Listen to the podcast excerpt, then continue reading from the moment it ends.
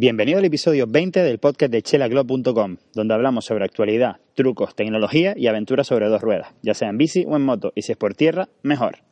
Hoy te voy a hablar de la necesidad de llevar un smartphone con nosotros cuando montamos en bicicleta y que éste tenga cierta resistencia al agua. Como bien saben, últimamente ya los smartphones han venido con, con resistencias del IP67 o IP68, como empezó siendo los Samsung Galaxy, y después ya por último el último iPhone también vino con IP68. Y, y esto ya nos permite supuestamente sumergir el teléfono hasta media hora debajo del agua. Yo no estoy diciendo que necesitemos el móvil para hacer esto, porque realmente no lo vamos a necesitar, sino eh, para llevarlo con nosotros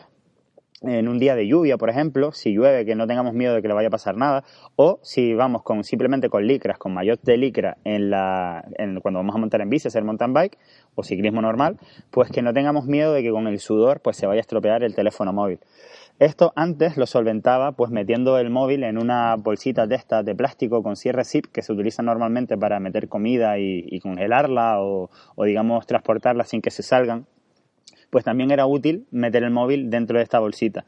Pero bueno, como ya desde el Samsung S7 creo que ya eran móviles de agua, pues como ya me, pasé al Samsung a partir del S7, antes era iPhone 6, pues del iPhone 6 pasé al Samsung S7 y a partir del S7 ya el, el Note 8 y el Note 9 pues ya, ya son de agua y, aguantan perfectamente el sudor, que es para lo que lo queremos. Y también, como les digo, si por lo que sea nos coge lluvia, pues no tener ningún problema de, que nos caiga un chaparrón y quedarnos sin un móvil que puede costar, hasta ya saben lo que puede costar un iPhone XS, 1.500 euros.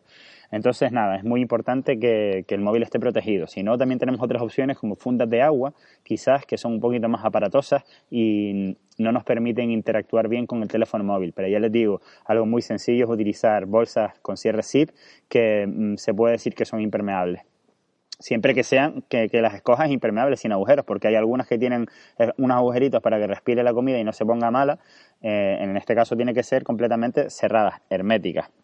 Después aprovecho que, tengo el, teléfono móvil le pongo una funda de estas para, evitar ciertos golpes, que no, una especie de bumper se puede decir, pero con protección por la parte trasera también. Y esto me permite meter ahí pues un billete de 5 euros y también un DNI para, para llevarlo siempre conmigo por si acaso pasara algo y pues que me tengan identificado. Por otro lado, recomiendo mucho que esto es un truco, es el postdata de este podcast, que es que eh, siempre activo la localización en directo, eh, le envío un WhatsApp a mi novia o tú se lo puedes enviar a quien quieras, que, que sepas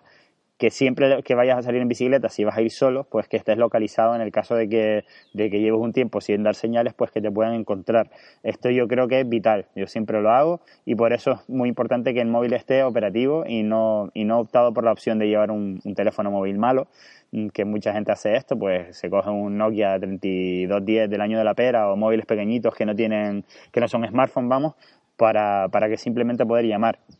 En este caso yo prefiero que sea un smartphone por eso, para, que me puedan mantener localizado en el caso de que me pase algo. Y bueno, eh, poco más por hoy, solo comentarte, la primera parte del vídeo del viaje a Fuerteventura en moto ya está disponible. En chelaclo.com puedes ir al apartado de YouTube y ahí te, aparecerá directamente el canal de YouTube o también lo dejaré en, en las notas del programa de este podcast